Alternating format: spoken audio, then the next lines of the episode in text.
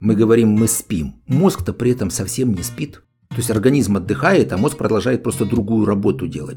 Вот для того, чтобы вечером хорошо заснуть, об этом нужно подумать уже с утра.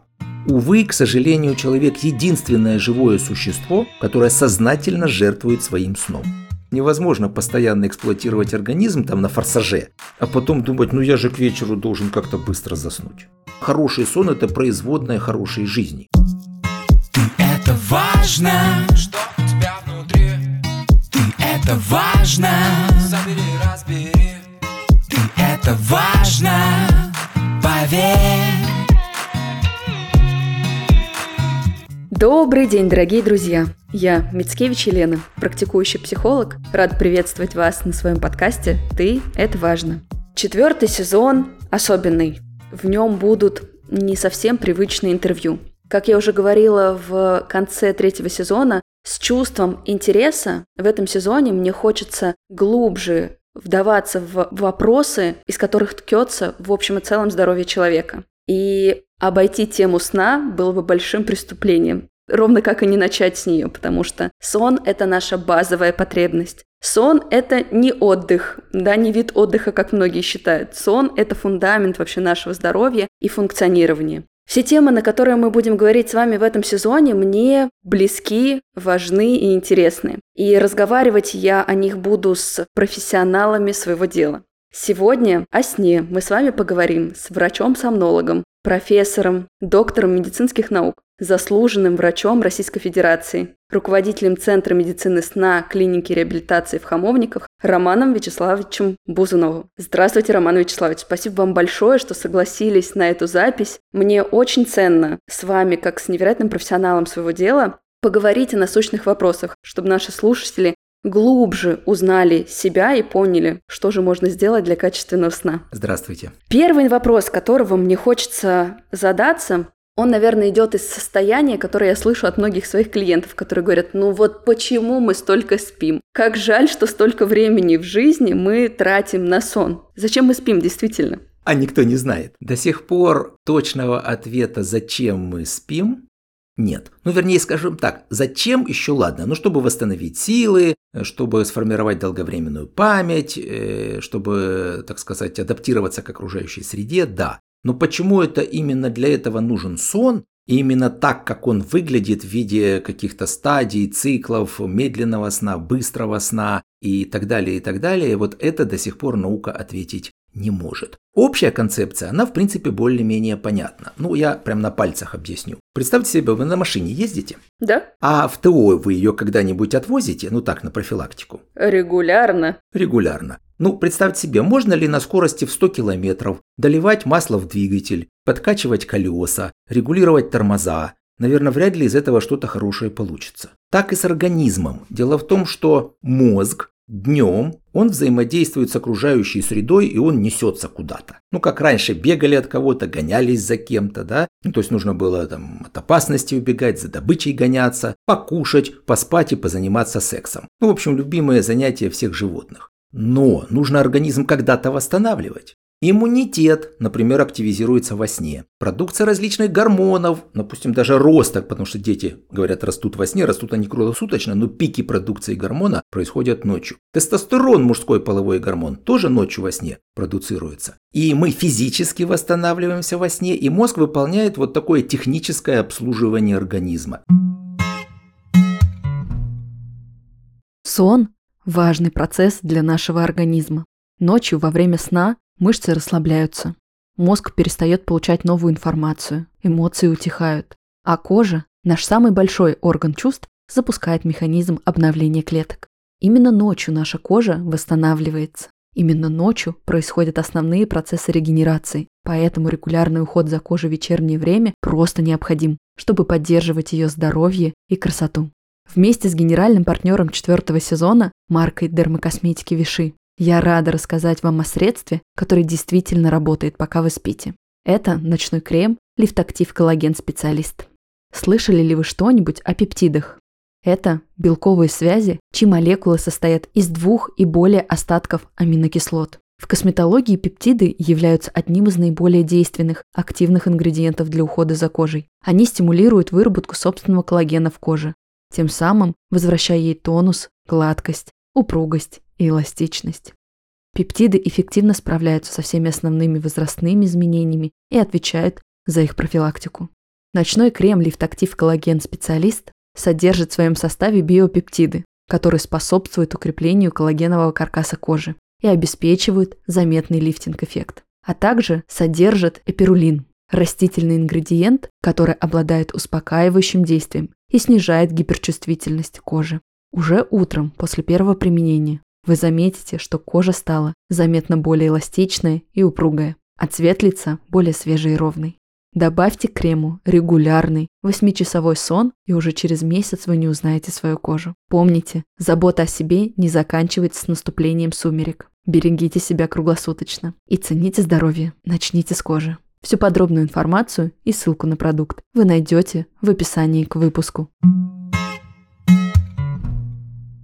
Это раз. А два, у нас еще есть фаза сновидений, когда мозг оперативную память, которую мы засорили в течение дня массой информации, очищает, что-то забывает, ну и слава богу, что забывает, что-то запоминает и адаптируется к окружающей среде и думает, как ему действовать дальше. Ну, то есть формируется долговременная память. И это делать на бегу невозможно. Для этого нужно отдыхать. Но мы говорим, мы спим. Мозг-то при этом совсем не спит.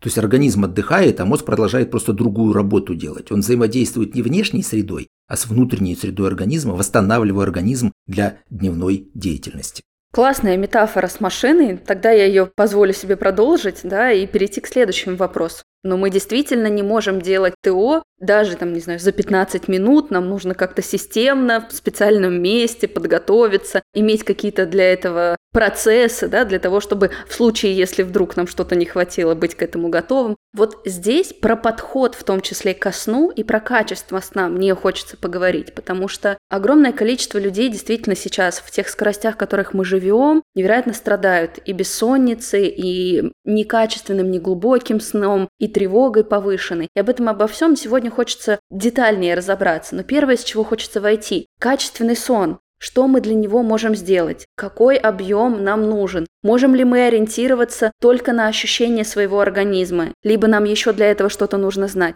И как мы можем подготовить пространство для того, чтобы этот сон был качественным? И если мы говорим о подготовке ко сну, что нам очень важно знать об этом процессе, чтобы наш сон был качественным? Ну, первое, что такое качественный сон вообще? Да, есть некие такие общие, общие подходы. Первое – это когда мы легли в постель, мы должны за 15 минут заснуть. Ну, не более 15 минут. Максимум полчаса. У нас ночью должно быть не больше суммарно получаса пробуждений.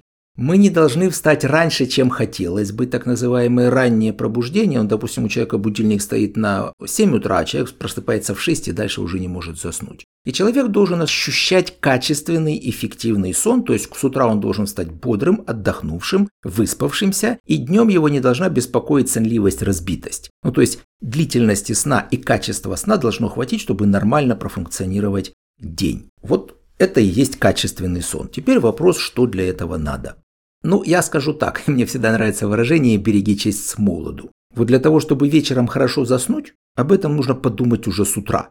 Потому что если мы в течение дня у нас будет какой-нибудь там синдром трех кресел. Кресло автомобиля, кресло на работе, кресло дома возле телевизора. Если мы за день выпьем, не знаю, 10 чашек чая и кофе. Если мы будем постоянно стрессовать и сидеть по 8 часов в смартфоне и непрерывно смотреть какие-нибудь ужасные новости. Если мы еще там покурим и употребим алкоголь. И тут вдруг за пять минут до того, как лечь спать, мы вспомним, так, а надо же как-то качественно заснуть. Как говорится, поздно пить боржоми.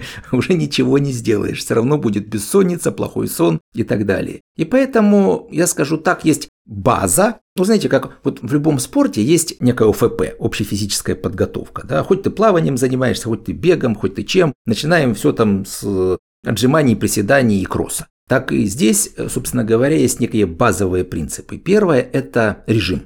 Чрезвычайно важно, если человек нарушает режим, то организм перестает понимать, когда ему ложиться спать, когда вставать, и, соответственно, нарушаются всякие процессы продукции, в частности, гормонов в организме. Второе – достаточное количество сна. Увы, к сожалению, человек – единственное живое существо, которое сознательно жертвует своим сном. Ни одно другое живое существо такими безобразиями не занимается. Хочется спать – спит.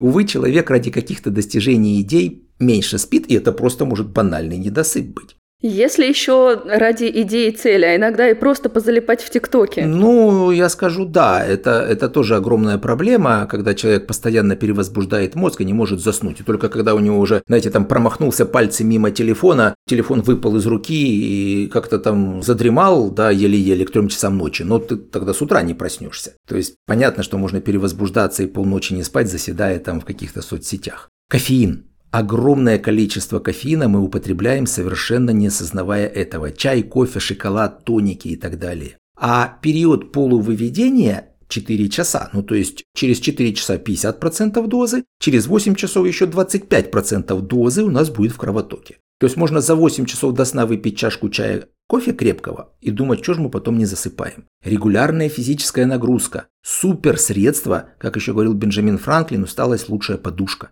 от бессонницы, от тревоги и от депрессии. Ну и, может быть, что еще скажу, такой информационный детокс глобально. Мне очень нравится, я, правда, на каждом шагу об этом говорю, что английский крестьянин, знаете, как английские ученые, так вот английский крестьянин в 16 веке за всю свою жизнь узнавал меньше новостной информации за пределами своей деревни, чем изложено в воскресном приложении к журналу Times.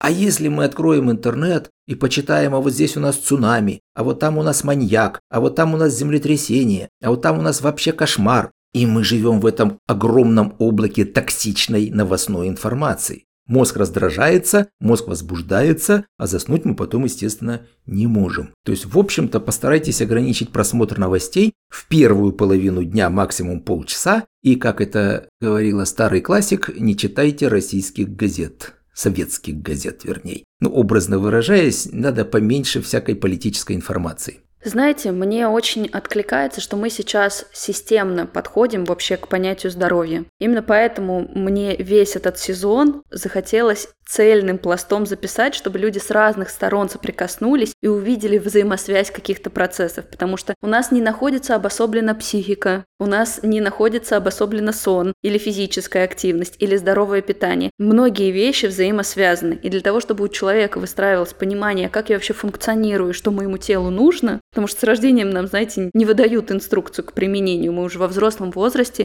пишем и изучаем ее самостоятельно. И вот здесь слышать о том, что на сон влияет та же информационная гигиена, та же физическая активность, тот же режим дня и питания, мне кажется, очень отрезвляюще, когда становится понятно, что какие-то вещи нужны нам в жизни не потому, что кто-то сказал, вы свободны делать как, как вы хотите. Хотите, правда, полночи можете залипать в социальных сетях и жить в режиме, мне очень понравилось, как вы сказали, трех кресел. Но вопрос, какое качество жизни вы в результате на выходе получите. И здесь как будто бы хочется передать слушателям нашим в том числе ответственность.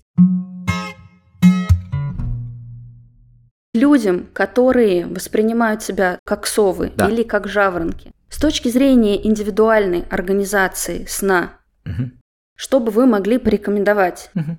Да, под сон здорово адаптировать организм. Мы с вами это уже затронули, что это и системный режим, это и какая-то такая атмосфера да, вне информационного поля перед сном. Но вот с точки зрения режимов, если мы с вами говорим о том, что есть люди, которые работают в разных часовых поясах, работают в разные смены, что им важно знать и сделать для того, чтобы организовать свой сон здорово. Ну, здесь смотрите, если э, касательно смены работы, это нужно каждый раз буквально индивидуально работать, потому что смены бывают там 1-3, 2-5 в одну сторону плывут, в другую сторону. Там очень сложные алгоритмы бывает, иногда приходится вычерчивать. Да? Я просто дам рекомендации просто совам и жаворонкам. Ну, жаворонкам все проще. Все гуляют, они уже спят где-нибудь у стеночки. Им приходится там кофеек, чаек пить, какие-то стимуляторы, чтобы не заснуть. Но им еще рекомендуется как раз вечером больше находиться на ярком искусственном освещении, потому что чтобы это тоже подавляло продукцию мелатонина. Вот совам существенно сложнее жить. Действительно, то есть есть жаворонки,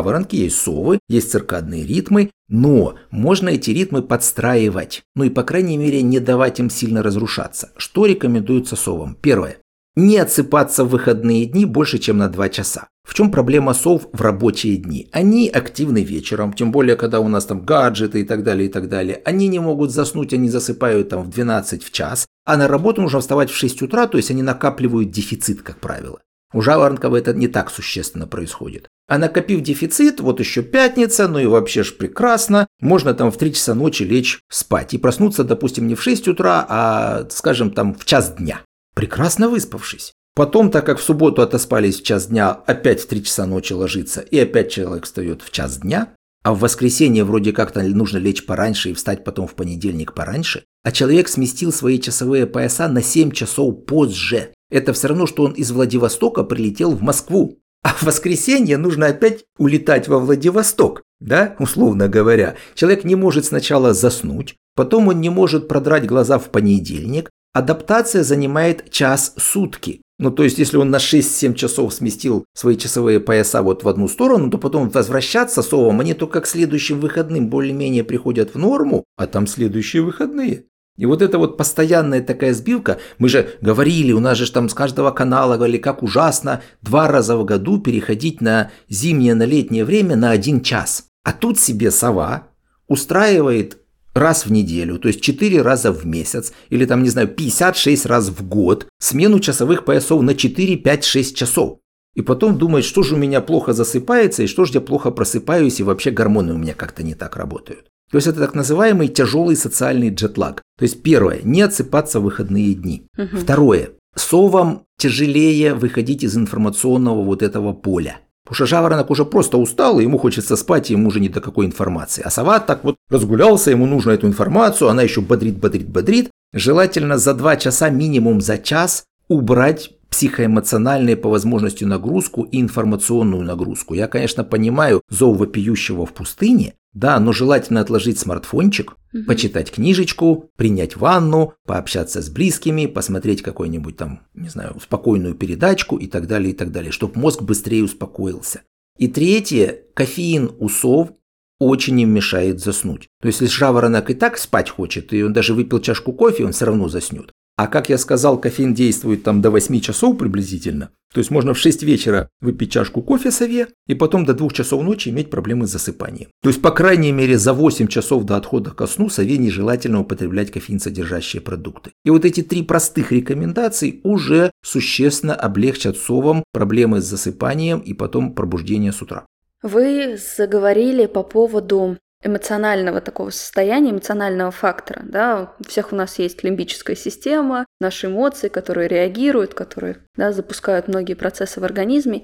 И я по своим клиентам замечала, что очень часто, когда люди начинают еженедельную такую вводить в свою рутину психотерапию вообще, работу и обращать внимание на себя, мы не занимаемся темой сна, например, в личной терапии, не работаем на этот счет, у человека уже улучшается качество сна, потому что идет эмоциональная разрядка. Я здесь со своей стороны хочу об этом поговорить, что действительно фактор того, когда мы уменьшаем нагрузку разными способами. Если вы уберете телефон, если вы просто, не знаю, помедитируете, просканируете свое тело или плюсом к этому обратитесь еще и к психологу, и те моменты, которые вас эмоционально волнуют, начнете решать, это в том числе уже повлияет на качество вашего сна, на успокоение и, в принципе, на такую эмоциональную стабилизацию. Но я, когда изучала тему сна для себя, когда решала у себя этот вопрос, когда восстанавливала свой режим бодрствования да, и отдыха, я читала еще о таком факте, что здорово центр, вот у нас есть центр сна и центр бодрствования, да, как-то центр как раз-таки бодрствования, он у нас более активный, больше триггеров во внешней среде. То есть как раз-таки тоже убирать.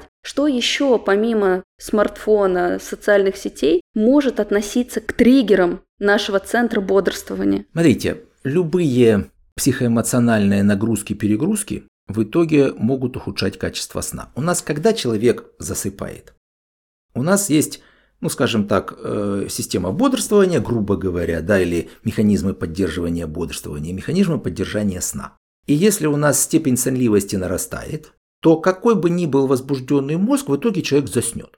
Если у человека накопился выраженный дефицит сна, ну, грубо говоря, человек там, не знаю, двое суток работал, да, врач, да, который в сельской местности, он там один этот врач, да, так через двое суток, я скажу, он стоя может спать вообще. И как, какую бы он там плохую новость или хорошую не услышал, э, ничего не помешает ему все равно заснуть. А если человек отоспался, и вот эта система давления сна нет, то малейший раздражитель может ему помешать заснуть.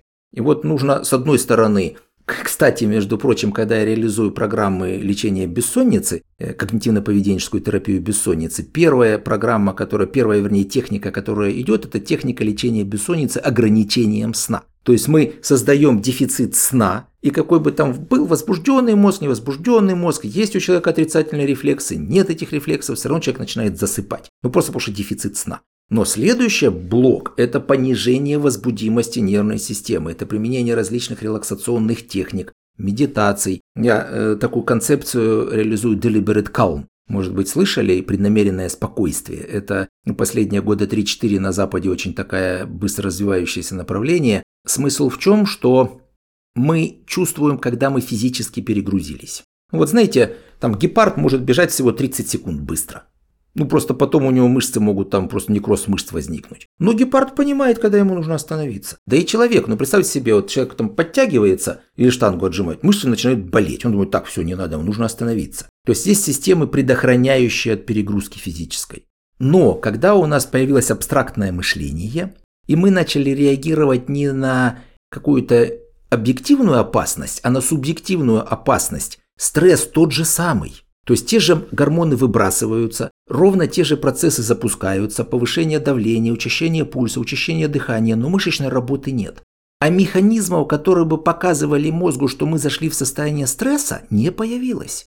То есть мы сам стресс оценить не можем. Только когда уже сломается там голова заболит, мигрень случится, язва двенадцатиперстной кишки, какая-нибудь медвежья болезнь, депрессия, тревога, вот тогда человек понимает, что он в стрессе. Эмоциональное Но сам выгорание. уровень стресса он оценить да, естественно, сам уровень стресса он оценить не может. А отсюда что следует, какой вывод? Что нам нужно выработать такую технику, вернее технологию у человека жизни, когда он будет сознательно, периодически выходить из стрессового состояния и давать себе те или иные релаксационные техники. Я сегодня пациента консультировал, с депрессией, все нормально, там, с функциональной диспепсией, то есть он кушать не мог какое-то время из-за такой вот психоэмоциональной перегрузки. Так вот, Говорю, а сколько у вас экранного времени? Он говорит, ну я часа, наверное, полтора со смартфоном работаю. Давайте посмотрим. Пять с половиной часов. А есть работы, которые показывают, что если человек, ну, офисный работник, вот у него некий уровень стресса, и он в перерыве смотрит смартфон, новости, то степень стресса никак не уменьшается. То есть она такая же. То есть получается, что у человека вообще, он с утра зашел в стресс и до самого вечера в нем находился, не вышел. А потом мы думаем, что же у нас столько-то болезней и стресса. А вот почему. И если я так или иначе вырабатываю программу периодически выхода человека из этого состояния сознательно, почему называется сознательное, преднамеренное спокойствие, то очень эффективно мы боремся так со стрессом. А это опосредованно улучшает сон. То есть мы сейчас с вами на уровне поведения говорим о том, что вот все те же правила. За два часа желательно до сна убрать телефон, побыть с семьей, поговорить. Проснуться тоже не первым делом лезть в социальные сети, проверять, что опять в мире произошло, а выйти на балкончик, если есть возможность подышать воздухом, если нет, хотя бы просто прогуляться, да, там, или в доме даже спокойно как-то себя почувствовать и повести. Выбираться на расслабление, то есть находить себе какие-то удовольствия и действия, которые будут тебя из контекста этого стресса выгружать. Абсолютно так. Причем я когда с пациентами работаю, я, знаете, начинаю с такого вопроса, вот даже прям на вас сейчас поэкспериментируем, если не возражаете. Давайте. Нет. Во сколько лет вы впервые себя осознали? Я себя помню с достаточно раннего возраста, то есть первые какие-то несистемные воспоминания где-то возраста с трех, с четырех, с пяти лет я прям себя уже устойчиво хорошо помню. О, прекрасно. Представьте, пять лет вам, угу. и вот какой-то солнечный выходной, и родители рядышком, и сводили вас в какую-то кафешку, гостили чем-нибудь вкусным, купили игрушку. Как вы себя ощущали в тот момент? Ой, вообще беззаботно. Ну, то есть у меня, конечно, в пять лет и сложное эмоциональное переживание в моей жизни произошло. Но, в общем и целом, этот период... Ладно, в, чет- в четыре, в четыре да, года, да. пока еще не О- произошло. Очень-очень беззаботно, да. А знаете почему? Ну, есть у меня гипотеза, я могу пофантазировать вместе с вами, и мы сверимся. А ну пофантазируйте, давайте, да. Что, правда, действительно очень много, во-первых, контакта с собой, удовольствия и движения такого, то, что вот мы сейчас называем от себя, хочется, играется, э, там, не знаю, захотел, побежал, встал, то есть простые стимулы, реакции и удовлетворение. И в том числе огромное количество от этого эндорфинов, беззаботности и защищенности. Но это вы все-таки уже немножко следствие рассказываете, а причина в том, что у вас не было ни прошлого, ни будущего. Угу. Все говорят, ну ладно, прошлого, а как же у меня не было будущего? Ну, прошлого ну, не было. Мы о нем точно не задумывались. Да, прошлого у вас не было, ну просто потому, что вы ничего не помните. А весь образ будущего у нас формируется на основании предыдущего опыта, которого у вас тоже не было. И вы жили настоящим. Вот, собственно говоря, то, что мы говорим про mindfulness, про осознанное созерцание, про техники релаксации, это же ведь все приведение человека здесь и сейчас. И когда с человеком разговариваешь, ну, вспомните, вот вы идете покушать, Значит, тут у вас смартфон, тут у вас новости, тут у вас газета, тут у вас звонит телефон. Вы что-то там бросаете себе в рот. А потом еще думаете, а я вообще кушал или не кушал? А вообще покушать, вот поспать, покушать, позаниматься сексом, ну и побегать за кого-нибудь или от кем-нибудь, это вот составные части жизни животного. А мы ради каких-то идей вот этим всем жертвуем. И когда я с человеком разрабатываю вот эту систему, одна из них, этих систем, это тогда, когда мы концентрируемся на еде. То есть это же тоже интересная ситуация. Вот когда мы быстро едим, когда мы ускоряем функцию, у нас сразу возбуждение в организме нарастает. А когда мы замедляем функцию сознательно, у нас тормозится головной мозг, ну то есть, грубо говоря, успокаивается. И вот вспомните, когда вы жевали, допустим, вишенку или косточки попадались, вы медленно жевали. Так вот, я пациенту прямо рассказываю. Говорю, дорогой друг, ты когда сядешь, причем я потом, может быть, если еще там поговорим, сначала дыхательная техника 5 минут, то есть человек как бы входит в некое состояние расслабления перед приемом пищи. Потом берем первый кусочек, кладем в рот, и первые 4-5 секунд с ним вообще ничего не делаем. Просто думаем, что вообще первый кусочек всегда самый вкусный. Все последующие чуть менее вкусные. Думаем о том, какой он вкусный. Вообще начинает продуцироваться слюнка. А следующее, как говорят йоги, нужно жесткую пищу пить, ну то есть разжевать до жидкого состояния, а жидкую пищу жевать. И дальше медленно, по крайней мере, делаем 20 жевательных движений. Прямо считаем, потому что когда мы ведем математический счет, у нас снижаются эмоции. И если мы жуем медленно, мы считаем – Вкусовые рецепторы по-другому начинают работать, потому что если мы быстро жуем и глотаем, еще не проходит ферментации пищи, мы вкуса не чувствуем. А вот если это жидкая пища, причем, вот знаете, попробуйте в следующий раз, когда вы пойдете кушать, лизнуть кончиком языка сахар. Вы не почувствуете никакого вкуса. У нас нет вкусовых рецепторов спереди языка. Они все сзади. Вот слушатели наши тоже пусть такой эксперимент проведут, то есть невозможно почувствовать вкус кончиком языка. И только когда мы разжевали, эта пища достигла рецепторов сзади полости рта, вот это мы чувствуем этот кайф. Допустим, нельзя брать в ложку или на вилку или ложку новый кусочек, пока вы предыдущий не глотнули. Ну и так далее, вот такие всякие мелочи, казалось бы, но очень хорошо работают. Я сейчас просто хочу, знаете, так эмоционально подключиться к тому, что вы говорите, потому что я только сегодня на сессии своей клиентки, когда мы разбирали пищевое поведение, да, чем здоровое от нездорового отличается, я ей то же самое говорил, только у меня чуть-чуть другая метафора, что с едой нам для успокоения, для получения удовольствия, для нахождения в моменте, да, а не существования вот в этой инерции. Нам очень важно три раза в день устраивать свидание. Когда мы идем на свидание с партнером, на здоровое такое свидание, да, нам интересно, что там напротив происходит, что, какой человек, что с ним. Да, мы присутствуем в этом моменте. Вот с едой нам точно такое же свидание нужно устраивать, когда мы смотрим, что у нас на тарелке, да, замечаем цвета, замечаем запахи, замечаем текстуры, температуры, как это все мешается. То есть вообще наполняем себя впечатлениями и даем себе то самое заземление, не улетая, как вы говорите, ни в прошлое, ни в будущее, а присутствуя в своей жизни. И мне так интересно, сейчас слушал то, что вы говорите, и казалось бы, мы начали с вами с истории про сон. Что мы можем сделать для здорового сна? А возвращаемся опять к тому же. Системно подходить к своей жизни, системно и ответственно понимать, как взаимосвязаны многие процессы. Включать осознанность в свою жизнь, включать то самое заземление. Понимать, что если вы себя от этой тревоги не спасете, не защитите, надеяться, что организм вам компенсирует это сном, очень инфантильно. То есть с возрастом это все будет меньше и меньше сходить на нет. Да? Мы можем видеть с возрастом наглядный пример того, как более трепетным становится сон у людей. Да? Если посмотреть на более старшее поколение. Это да ладно, не... скажем прямо, он стареет. Да, да, да, да. Сон. И к нему тоже нужно относиться как к пожилому человеку, осторожней. Да, не и вот вы, вы сказали про то, что о сне надо думать с самого утра. Вот здесь то же самое, очень хочется о здоровье. Да, думать в тот момент, когда он вас еще как-то не беспокоит. И здесь вот этот комплексный подход, он действительно помогает посмотреть на свою жизнь чуточку по-другому. Что Телефон стоит отложить не только потому, что ты не успеешь что-то сделать, ты не успеешь в своей жизни побыть, успокоиться и настроиться на отношения с собой, со своим телом и со своей жизнью. Абсолютно правильно, и я скажу, невозможно постоянно эксплуатировать организм там на форсаже, а потом думать, ну я же к вечеру должен как-то быстро заснуть. Такого не бывает.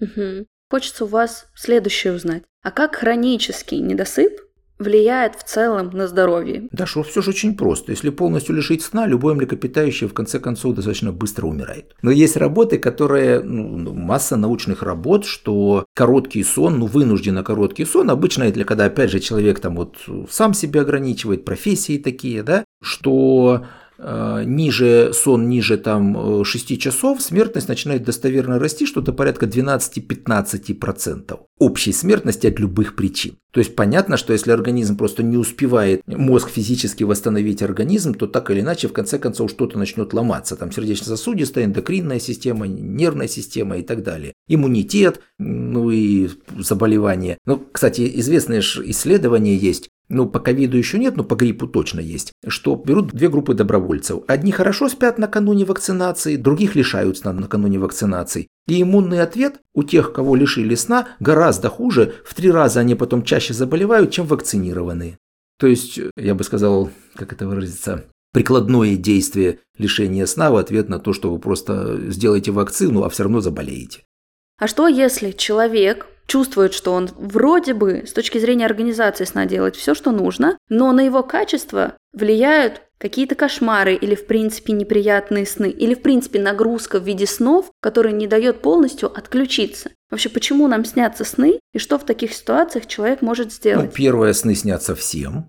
Абсолютно. Сна у всех присутствует. РЭМ-фаза – это Rapid Eye Movements, это сон с быстрыми движениями глазных яблок, когда нам снятся сны. Э, за ночь у нас 3-5 э, циклов, и в каждом цикле сна есть РЭМ-сон. Он в среднем где-то э, ну, порядка 20% от всего сна занимает, ну, пол, полтора-два часа приблизительно у среднеспящих людей. Другое дело, что кто-то их помнит, а кто-то не помнит. Это особенность вот психики различных людей такая бывает. И здесь еще э, надо понимать, какие сны. Бывают ночные ужасы, страхи, кошмары и плохие сны. И это все разные вещи. Да? Ну, самое, самое, конечно, такая квинтэссенция всего это кошмары, причем навязчивые кошмарные сновидения. Обычно это в рамках посттравматических каких-то флешбеков таких. Когда человека случилась авария, и потом он там каждую ночь просыпается в поту, в ужасе, вот проигрывая эту аварию. Дело в том, что Помните, я говорил, что зачем нам нужен сон, сновидение? Мозг обрабатывает накопленную там за предшествующую, там, за предшествующий день информацию, которая в оперативной памяти, плюс еще берет какую-то информацию из опыта и решает, что с ней сделать. Вообще-то процентов 90 мы всего забываем, там заспать там проблему. И вообще на самом деле это хорошо, потому что люди с абсолютной памятью очень часто страдают психиатрическими болезнями разными, вплоть до шизофрении. Э, это тоже не есть хорошо что-то забывает, принимает какие-то решения, как действовать дальше и как садаптироваться. А если это вот что-то такое, что мозг не может забыть, он не может принять решение, он не может смириться, он не может адаптироваться, и как заезженная пластинка он все время к этому обращается, обращается, обращается, а не может ничего с этим сделать. Вот это уже задача там психиатров, психологов, назначение каких-то там психотерапий, фармакотерапии, убирать у человека вот эти посттравматические сновидения. Если же снятся какие-то страшные сны или кошмарные сновидения на разные сюжеты и не очень часто, это, в общем, считается вполне нормальной ситуацией. Человек просто мультимедийно проигрывает различные страшные ситуации и думает, а что, что я как-то с этим могу сделать. И проиграл, принял какое-то решение, подумал, как он будет действовать, все, фабула сна исчезла. Ну и следующая ситуация еще. У нас же больше 70 болезней сна. Как там у нас нет здоровых, есть недообследованные. И у нас вплоть до апноэ сна, от которого можно просто умереть ночью, и тоже будут сниться кошмары, потому что человек не дышит, что его душат, потому что дыхание остановилось. То есть тут нужно еще разбираться, а Если это болезни сна, они тоже могут ухудшать и качество сна, и давать кошмарные сновидения, и давать усталость, разбитость и сонливость. Как человек может определить, его какие-то сложности со сном и теми же сновидениями являются уже патологией или еще нормой? Ну, здесь такая ситуация, что если это, в принципе, человека субъективно беспокоит и как-то мешает ему жить, он об этом думает, он об этом беспокоится, значит, для него лично это уже проблема. И уже можно подумать, как ее решить самостоятельно ли, с помощью специалистов ли. Если мы говорим о бессоннице, ну, острая бессонница, все практически ее испытывали, ну, например, накануне каких-то важных мероприятий или после, наоборот, каких-нибудь стрессовых ситуаций. Все практически люди так или иначе когда-то плохо спали из-за стресса. Но угу. проходит стресс, и ситуация нормализуется. Другое дело, если этот стресс тянется, если хронизируется ситуация, и бывает уже сам стресс прошел, а закрепились условные рефлексы боязни не заснуть, постель-бессонница, негативное прогнозирование «Ой, я сегодня спал плохо, буду завтра спать еще хуже», дезадаптивное поведение, человек начинает перележивать в постели в попытках доспать, допустим, днем спит.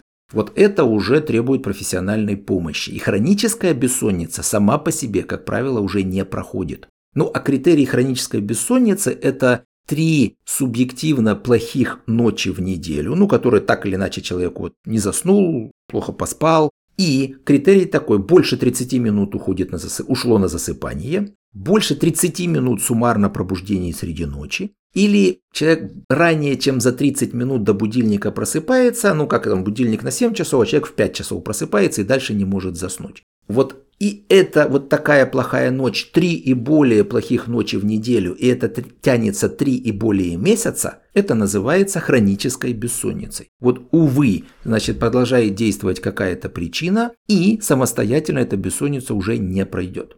Хорошо. Здесь я прекрасно понимаю, что все остальное, что можно порекомендовать уже человеку, будет делать его лечащий врач, которому, я надеюсь, если вдруг кто-то из слушателей у нас себя узнает, он обратится. А что же касается людей, которые существуют в пределах нормы, но, например, испытывают какие-то сложности, или, опять же, вот предубеждения, мифы, стереотипы. Многие считают, что здоровое пробуждение – это то, которое происходит с первого будильника. А что, если люди включают 5, 6, 7 будильников, да, и понимают, что они долго выходят из сна? Вот эти дебаты, ровно как между совами и жаворонками, очень часто идут, и хочется в нашем сегодняшнем разговоре разобраться. Ну, здесь у каждого свой такой ритуал э, пробуждения. Жаворонки, как правило, сразу вскакивают и куда-то бегут. У сов все это бывает сложнее. Особенно, когда вот они отсыпаются в выходные дни, а потом вот не могут там проснуться в понедельник. Но тоже желательно бы соблюдать какие-то ну хотя бы границы разумного, если так можно выразиться. Я сам ближе к сове. Вот мне нужно, если встать в 7 утра, я ставлю будильник на 6.50. В 6.50 у меня звонит будильничек, я с такой радостно нажимаю еще одну кнопочку и понимаю, что он опять начнет звонить через 5 минут, такой снуз, так называемая кнопка, да. Вижу продолжение сна, у меня опять звонит будильничек, я еще раз нажимаю эту кнопочку, вижу следующую, вторую серию продолжения сна. И вот так вот постепенно выхожу из сна, за 10 минут просыпаюсь. В общем, считается, что до двух-трех раз это терпимая ситуация. Другая ситуация, когда человек ставит будильник себе на 7, а он в 7 просыпается, 7.10, 7.15, 7.20, 7.30, 7.40, и это растягивается иногда на полчаса, на час, на два часа. Получается, что человек и не поспал нормально, ну потому что он каждые там 10 минут себе будильник переставлял. Уж лучше бы он просто эти два часа поспал, да? То есть и не выспался нормально, да еще и себя в какой-то степени дезадаптировал, думает, ой-ой-ой, потом какой я ж безобразник, я же хоть должен был встать, а не встал, начинает по этому поводу беспокоиться, переживать, и это тоже вызывает дополнительный стресс у человека, что вот он такой безответственный, он проспал, прогулял и так далее. Вот здесь это все-таки лечится чем? Ну или даже это не назвать сказать лечится, это какие психологические рекомендации. Корректируется, да. Да. Знаете, обычно так что говорю, давайте э, две недели. Вы встаете в одно и то же время, вне зависимости от рабочих и выходных дней, особенно когда люди отсыпаются в выходные, да? И по первому звонку будильника сразу садитесь в кровати.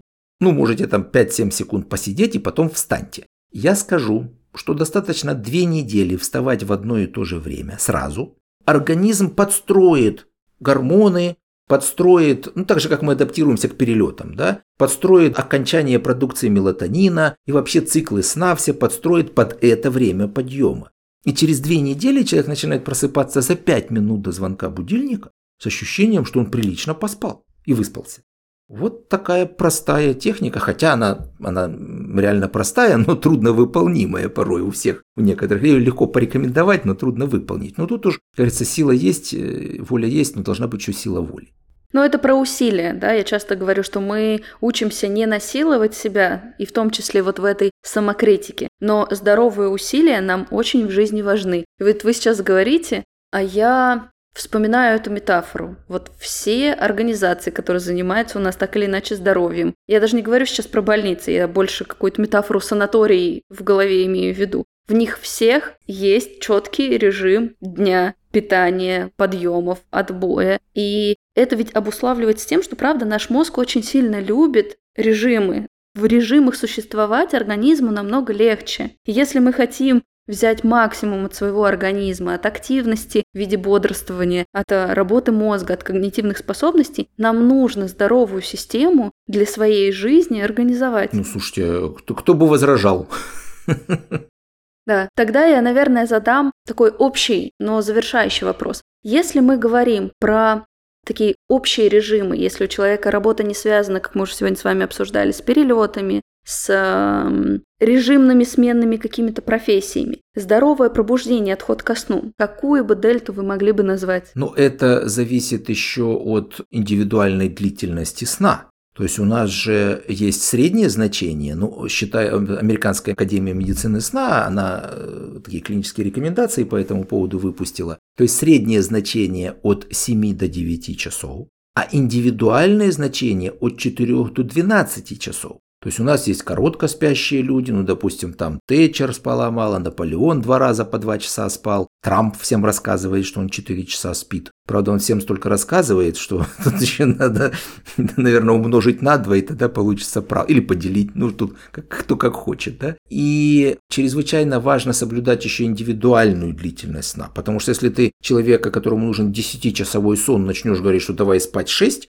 так он через неделю станет вообще недееспособен. А с другой стороны, у пенсионеров короткоспящих бывает проблема, что человек там всю жизнь активно работал, думал, что он не досыпает и много работает, он просто короткоспящий был по жизни, ему 5 часов хватало. И тут он выходит на пенсию и думает, ну теперь я отосплюсь. И начинает в постели лежать 8-9 часов. Месяц такой жизни формируется стойкая тяжелая бессонница, потому что человек начинает 3-4 часа в постели проводить без сна, начинает по этому поводу беспокоиться, ну как же так, я хотел на пенсии отдохнуть, а у меня ничего не получается, я, наверное, больной, бежит к доктору, говорит, доктор, спасите, тот дает таблетку, э, несколько месяцев приема, зависимость от таблетки, и все, человек лекарственный наркоман через год. Вот такой путь проходит, да? Поэтому тут э, золотая серединка, конечно, хороша, когда вы там спите 8 часов. Но еще раз, значит, это длительная сна нужно соблюдать режим сна нужно соблюдать. Ну и в течение дня, как я сказал, соблюдать определенные рекомендации, о которых мы говорили, чтобы подойти к сну достаточно физически уставшим, но в то же время не сильно перевозбужденным. И хорошо проспать, восстановиться и с утра опять активничать. Если говорить, вот вы сказали про режим дня, очень многие также считают, что короткий дневной сон также может способствовать здоровому функционированию и ощущению в организме. Так ли это? Если у человека есть возможность там где-то подремать 15-20 минут в течение дня, пойдет ли это на пользу, либо это может, опять же, спровоцировать сбитый режим общего сна? Ну, здесь, как говорится, каждая медаль имеет две стороны. Да, очевидно, что у одних людей короткий дневной сон считается, что нежелательно больше там 20-30, ну максимум 45 минут. Спать, э, почему? Потому что если человек дольше спит, он доходит до глубоких стадий сна, так называемого дельта сна. И если там сработает будильник, человеку очень сложно выходить из дельта сна, он будет такой с плохим настроением, с, иногда даже спутанность сознания бывает. В общем, дурнота какая-то такая, да? То есть лучше из более поверхностного сна просыпаться. Обычно оптимум 15-20 минут. То есть да, это может освежать, да, это может давать запас некой бодрости на вечернее время. В то же время такой короткий дневной сон не перебьет ночной сон. А другое дело, когда человек, вот опять же такая э, бессонница пенсионеров тех же самых, то есть заняться нечем, человек почитал книжку, подремал, даже не совсем замечая это, посмотрел телевизор, подремал, покушал, подремал, просто в кресле посидел и подремал, и так можно надремать 3-4 часа за день. А естественно, человек отоспался днем, он ложится в постель, думает, а я же не засыпаю. А вот эти 2-3 часа нужно выбросить теперь из ночного сна. А что человек будет делать ночью? Ну, все плохо, дайте мне таблетку. То есть здесь слишком длинный дневной сон, да, он может перебить ночной сон. Такое правило простое достаточно. Если вы поспали днем, и это вам дало запас некий бодрости на вечернее время, в то же время не нарушило вечернее ночное засыпание, да, пожалуйста, поспите днем. Если вы поспали днем, а потом проблемы с вечерним засыпанием и с каким-то плохим сном ночью, то лучше перетерпеть, не ложиться, тогда быстрее заснуть вечером и хорошо поспать ночью. Что мы можем сделать, чтобы правильно проснуться? Но вот для тех, кто заводит 15 будильников, уже рекомендация была. А если говорить про общую рекомендацию, где человек с первого, со второго, с третьего будильника встает, что самое лучшее, опять же, готовясь к своему какому-то отходу будущему ко сну, мы можем сделать? Опять же, начинаем с того, что нужно поспать должное время. Просто если вы в 3 часа заснули, а вам в 6 часов утра вставать, как бы вы там не хотели бодрым встать, у вас не получится, потому что вы не доспали свою норму. Нет, я сейчас рассматриваю именно такую хорошую картинку системного поведения, где человек регулярно, достаточно спит и вот хочет каким-то максимально, ну, назовем это эффективным и здоровым образом проводить первые, не знаю, полчаса, час после пробуждения. Что в этот период эффективнее всего для мозга, для организма сделать? А здесь, э, в общем, что совсем банально, да, первое, ну, конечно, не бежать сразу на турник или не марафонскую дистанцию не устраивать, да, или вернее стометровку. Кстати, вот аэробная нагрузка, она, да, вполне себе хороша, но только высокоинтенсивную нагрузку не раньше, чем через полчаса после пробуждения можно давать, лучше через час, потому что желательно постепенно организму входить в какую-то такую интенсивную физическую нагрузку. То есть все достаточно банально. В постели небольшую сделать можно зарядочку, растяжечку и потянуться. Встать, сходить умыться, открыть шторки, если там солнечный свет, э, прекрасно, чтобы он в комнату вошел, душик, чашечка чая, кофе. Я что, может быть, только посоветую, что это тоже должен быть такой мациончик. Знаете, что как бывает люди, ой, еще пять минут, еще пять минут, еще, а потом вскочил, быстро-быстро все почистил, зубы побегал, вообще выскочил на работу, уже опаздывает. То есть он уже в стрессе с утра, просто потому что он ничего не успевал и опаздывает на работу. А можно просто за 15 минут до этого встать, вот, скорость сбавить, и вы гораздо лучше встретите утро, если не будете спешить. Мы сейчас опять говорим про осознанность и про присутствие в своей жизни. Так слушайте, еще раз, сон это хороший сон, это производная хорошей жизни.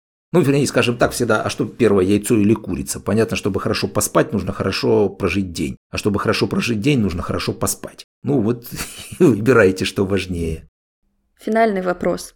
Про пробуждение поговорили, про подход целостный поговорили. Что с точки зрения подготовки ко сну в виде действий со спальней, температуры, каких-то гаджетов, подушек, не знаю, тяжелых одеял, которые сейчас тоже очень много продаются, да, и рекламируются, мы можем сделать и действительно нужно сделать. А что является наносным и как в этом смысле не попасть вот в эту ловушку маркетологов, имея какую-то проблему со сном? Такой э, финальный вопрос гигиена спальни. Но, знаете, у меня вот есть такая книжечка, она называется «Всем спать». Тут целая глава на 40 или 50 страниц про, про гигиену спальни, да? А есть еще двухчасовая лекция про гигиену спальни. Поэтому это такой целый мир, вообще-то говоря, нашей жизни. Это вопрос э, выбора матраца и подушки. И там тоже столько мифов разных. Полезно спать на жестком. Да ничего подобного не полезно спать на жестком. Особенно мне нравится, когда я спрашиваю своих там пациентов, которые ко мне приходят, на чем спите? Ну, конечно, вот пожестче матрас, он же полезнее. Или как вам? Ну, оно же все давит, конечно, болит, но полезно. Смех просто. Все рахметовые такие, да? Есть масса лайфхаков, как это выбирать. Вот невозможно заказывать по интернету ни матрацы, ни подушки. Это все равно, что вы будете обувь себе по интернету заказывать. Ладно, если вы точно знаете модель, да, и размер. А если вы просто выбираете, вот вы как выбираете обувь? Вы идете в магазин и примеряете. Вообще во всех приличных, э, такие, если крупные магазины, там есть шоурумы, где у вас будет стоять куча матрацев, у вас будет там 30-40 подушек лежать. Причем в зоне выбора подушек должно быть как минимум 3 или 4 матраца разной жесткости. Почему? Потому что если вы, допустим, выбираете подушку на жестком матраце, у вас на боку плечо не погружается в матрац, ну потому что матрац не продавливается, и подушка нужна потолще. А когда вы лежите на мягком матраце, плечо уходит в матрац, и подушка нужна потоньше. И, в общем-то, Если вы подбирали на жестком матрасе, а потом принесли эту подушку домой, а спите на мягком, она вам не подойдет. И наоборот. То есть много всяких вот таких вроде кажется мелочей, но без которых практически невозможно нормально выбрать матрас и подушку. Ну или даже если человек там когда-то себя убедил, что полезно спать на жестком и купил дорогой, но жесткий матрац, ну можно исправить. Есть так называемые топеры, когда берется и покупается дополнительный мягкий комфортный слой, ну как правило из латекса или мемориформа, и дополнительно увеличивается степень комфорта, мы как бы добавляем сверху этого жесткого матраса комфортный слой, и человек лучше спит. И, в общем-то, тут очень много еще, просто надо понимать объем, что вы хотите. Я могу еще два часа об этом рассказывать. Я, наверное, попрошу дать вас несколько основных рекомендаций для людей, которые вот здесь сейчас уже имеют какие-то матрасы, имеют какие-то подушки, одеяло, что они могут сделать с точки зрения организации своего пространства для того, чтобы уже сегодня, после прослушивания этого выпуска, повлиять на свой сон. Первое. Если вашей подушке больше трех лет, выбросьте ее. Если мы возьмем обычную перьевую подушку, и на ней обычный человек будет спать три года, и мы не будем специально эту подушку обрабатывать. Знаете, я еще помню те времена, когда был помоложе, когда выходил во двор летом, а там на лавочках лежали подушки, прожаривались на солнышке. А выходил зимой, они лежали на морозе. Вы сейчас часто видите во дворах подушки, да, они все гниют дома. Так вот, в эту подушечку, а вот эта подушка через три года перьевая, начинает весить на 20% больше. Это как вы думаете, почему? Странно, да? Где же закон сохранения энергии, да? Подушка – это перо. Так вот, этим пером питаются клещи-пухоеды, ну или клещи домашней пыли. И какашками этих клещей питаются грибки. И в такой подушке через три года до 15 видов грибков живет, включая спиргиллюс, который вызывает астму. Человек ложится на подушку, у него покрывается прыщами, у него аллергия, у него слезятся глаза, он думает, что ж такое? Нужно же к аллергологу сходить, а он в этом токсичном облаке отходов лежит. А еще каждый день в подушку впитывается приблизительно 100 мл нашего пота. За три года это 100 литров. А это отходы наши биологические, это тяжелые металлы, это просто все это в подушке гниет, размножается и так далее. То есть это рассадник всякой заразы становится. Сомотивировали, я думаю, многих подушку да. поменять и позаботиться об этом. Что еще? Следующее. Если у вас даже более новая подушка, ну, можно в соответствии с производителем за ней ухаживать. Некоторые подушки можно даже стирать. Тоже такая рекомендация. Можно взять подушку, положить в полиэтиленовый пакет и засунуть в большой морозильник. Вы знаете, в больших холодильниках такие морозильники минус 18. И вот чтобы она там, по крайней мере, 12 часов полежала, это очень хорошо дезинфицирует эту подушку, убивая вот эту живность, которая в ней живет. А матрац. Очень желательно использовать на матраснике, особенно если у вас хороший матрац, его ты особо не постираешь, как подушку. А одел на матрасник, даже если к вам там ребенок пришел и уписался, да, ничего страшного, сняли, постирали и все. А вот матрац попробуйте потом там как-нибудь подезинфицируйте. И если у вас узкая кровать. Тоже. Ведь представьте себе, стандартная двуспальная кровать это 140 сантиметров. То есть на каждого приходится по 70 сантиметров. А это ширина стандартной детской кроватки. А сосед брыкается, ворочается, сопит, храпит. Да? 180, а лучше 2 метра. Уж можно вообще рядом две кровати поставить и просто в гости к друг другу ходить, если что. Одеяло. У каждого свой, так сказать, тепловой режим. Кто-то летом хочет спать под э, одеялом э, в чепчике и в шерстяных носочках, а кто-то зимой спит под простынкой и голый. Тоже здесь важно понимать, что у каждого может быть своя какая-то э, микроклимат и не обязательно спать под одним одеялом. Ну, я, может быть, смотрите как, если есть такая возможность, у меня есть книжечка, там «Советы по здоровому сну 3.0», сейчас выйдет «Советы по здоровому сну 4.0». И там, в принципе, пол этой книжки, там 60 с чем-то страниц, это про гигиену сна и спальни. И в общем можно, э, я вам могу PDF просто презентовать, и все, кто послушает ваш замечательный подкаст, пожалуйста, можно выложить в открытый доступ, чтобы они считывали эту книжечку и читали полезные рекомендации по э, гигиене спальни. Я думаю, что это правда будет чудесно, и мы тогда оставим эту ссылку в описании к этому выпуску. Но и последнее. Не могу не спросить, как вы сами спите, как вы сами себя чувствуете. То есть многим кажется, что если ты обладаешь какими-то знаниями, то у тебя это должно быть возведено в абсолют. Мне хочется через такой наш человеческий разговор привести пример того, чтобы может быть правда по-разному. Потому что я сегодня слушала вас, и для меня, например, это абсолютно не удивление, но я хочу сакцентировать внимание наших слушателей. Заметьте, какое количество проблем у нас бывает из-за иррациональных убеждений, из-за когнитивных искажений, из-за такого невротичного реагирования на происходящее. И иногда очень важно принимать живость и естество и отпускать себя разрешая организму проживать те процессы, с которыми он сталкивается, да, и относиться к ним по-доброму, безоценочно.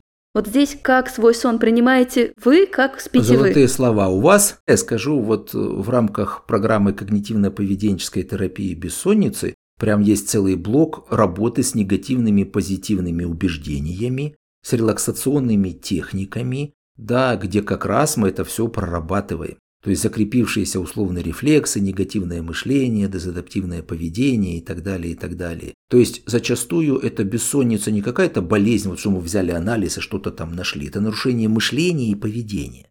Если мы это все приведем в какие-то разумные рамки, и человек начнет жить в, скажем, в гармонии с собой, и сон становится гораздо лучше. И это сейчас доказано, что это по эффективности сравнимо с фармакологическим лечением, а по долгосрочности эффекта превышает фармакологическое лечение, гораздо более безопасно, потому что зависимости не вызывает. Так что мы с вами делаем одно и то же нужное дело, улучшаем психику людей, а это опосредованно улучшает сон. А насчет себя, так я вот хотел показать, у меня прям на трекере даже, ну, я не знаю, наверное, не видно будет, но я понимаю, что да. у нас этот подкаст там, ну, вот вы увидите, да? Это дистанция у меня здесь. Вот перед тем, как к вам пройти, я прошел 47 минут, это не бегал, шел. 4 километра 82 минуты, но шел со скоростью 6 километров в час и с пульсом 110. То есть это вот опять же в рамках э, некого нормального образа жизни. То есть я стараюсь заниматься спортом, я стараюсь соблюдать режим, я стараюсь ограничить в какой-то степени кофеин и, так далее. Я умеренно употребляю алкоголь, не то чтобы я его вообще не употребляю, но небольшие дозы алкоголя это просто небольшой транквилизатор, ничего в этом такого ужасного нет. И в целом я сплю хорошо. Более того, я свою же рекомендацию выполняю, что если вдруг что-то мне помешало заснуть, главное не пытаться. Ну, можно посмотреть телевизор, почитать книжечку какую-нибудь. Да, в эту ночь не досплю, но в следующую посплю лучше. Главное по этому поводу не заморачиваться, и тогда все будет хорошо. Спасибо вам большое за разговор. Да, я правда думаю, что мы с вами с разных сторон делаем фактически одно и то же дело, помогая людям стабилизировать свое ощущение и в целом влиять на здоровье. Друзья, вам хочу напомнить, что добрых, теплых, поддерживающих, адекватных психологов вы можете найти в портале «Ты это важно». Ссылки мы также оставим в описании. А вам спасибо большое, что пришли, что согласились на эту запись. Мне кажется, что мы, правда, много сегодня открытой, полезной и прикладной информации сегодня рассказали. Друзья, крепкого вам психологического и физического здоровья. Помните, пожалуйста, что вы – это важно. Спасибо вам еще раз. Спасибо. Друзья, так как этот сезон и выпуски, предстоящие в нем, новые и нетипичные, я отдельно попрошу вас о поддержке. Если вам полезна оказалась эта информация, Расскажите о ней своим близким, хотя бы так. Если будет отклик, возможно, поделитесь ей в социальных сетях. Ну или хотя бы напишите свой отзыв в Apple Podcast, либо мне в Директ, в сети, которую нельзя называть. И мне очень важна ваша обратная связь. Я радею, чтобы каждый из вас столкнулся с максимальными возможностями своего организма и чувствовал здоровье и наполненность сил. Вы это важно. Спасибо за прослушивание и до новых встреч. Ты это важно, с кем тебе по пути. Ты это важно, как себя обрести. Открой свою дверь.